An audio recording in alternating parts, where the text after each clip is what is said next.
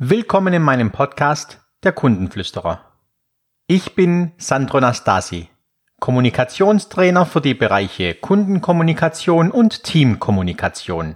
Mit einer weiteren Episode, wie man mit E-Mails besser umgeht.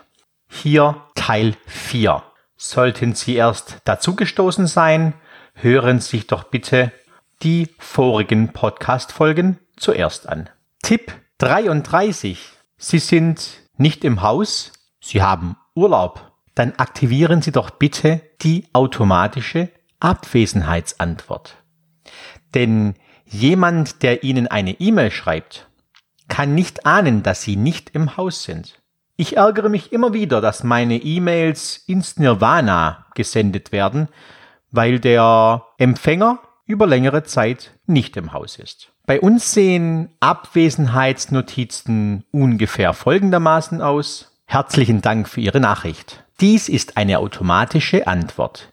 Ich befinde mich zurzeit außer Haus und bin erst wieder am 2.9.2019 wieder erreichbar. Bitte wenden Sie sich so lange an meine Vertretung Herr XXX Telefonnummer, E-Mail.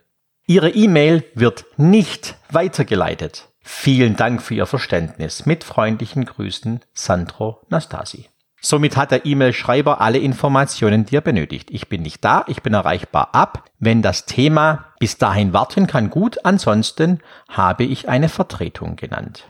Tipp Nummer 34. Seien Sie kein Wichtigtour. Oftmals kommt es vor, dass eilt, wichtig oder Achtung Ausrufezeichen in der Betreffzeile steht um dem Anliegen so richtig Nachdruck zu verleihen.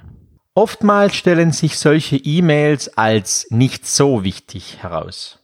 Zumindest mal nicht so wichtig, dass man jetzt eilt oder Achtung davor schreiben müsste.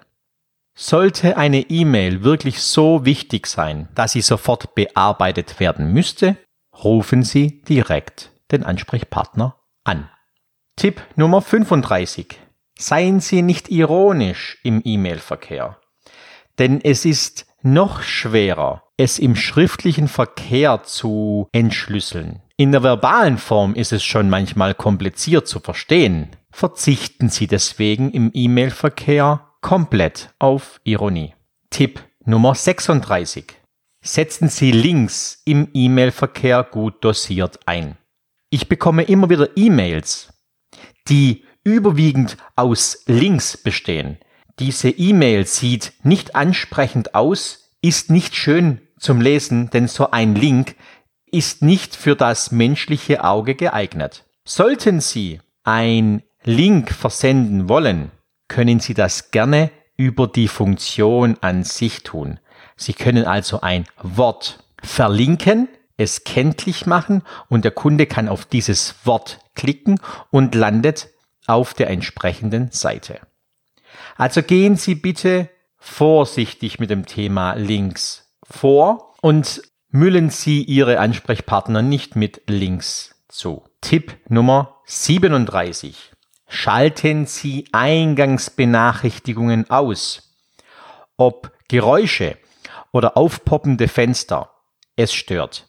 Wenn Sie in dem Moment fokussiert produktiv arbeiten, bringt ihnen das kein Vorteil, zu sehen und zu hören, dass jetzt eine E-Mail eingeht.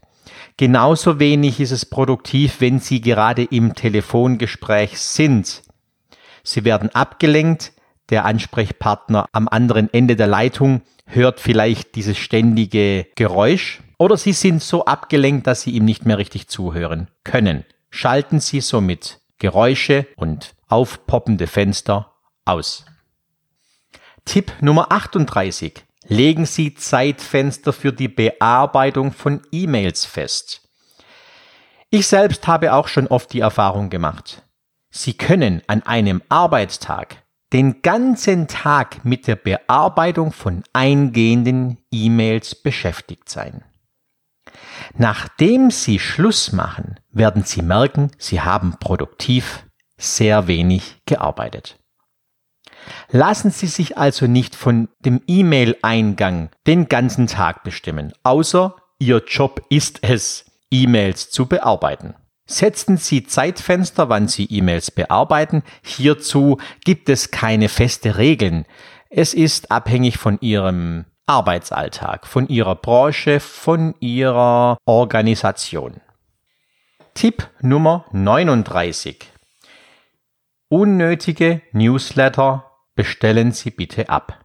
Ich selbst habe in den letzten zwei, drei, vier Tagen extrem fokussiert an diesem Thema gearbeitet. Ich habe gemerkt, dass Unmengen an Newsletter reinkommen, die ich nicht mal lese.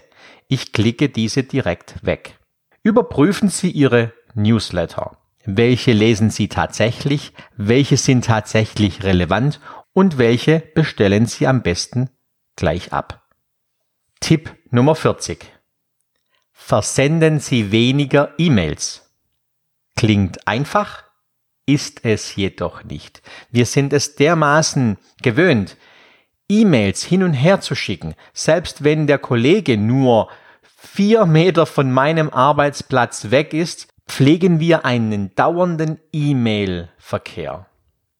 Und dabei geht es vielleicht, äh, wollen wir kurz einen Kaffee trinken, wir treffen uns in der Teeküche oder beim Rauchen versenden Sie weniger E-Mails. Überprüfen Sie auch diesen Vorgang.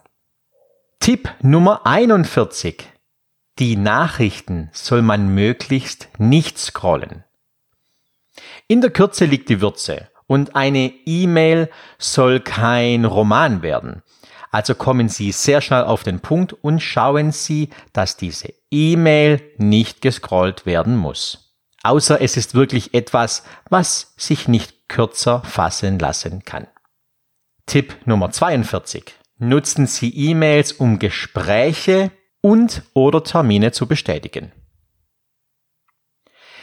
So eine E-Mail bietet die Möglichkeit, schnell Gesprächsergebnisse zu dokumentieren. Was schriftlich fixiert wurde, ist für die Beteiligten verbindlicher. Sie können auch die Ergebnisse nochmals auf Termin setzen und diese nochmal überprüfen.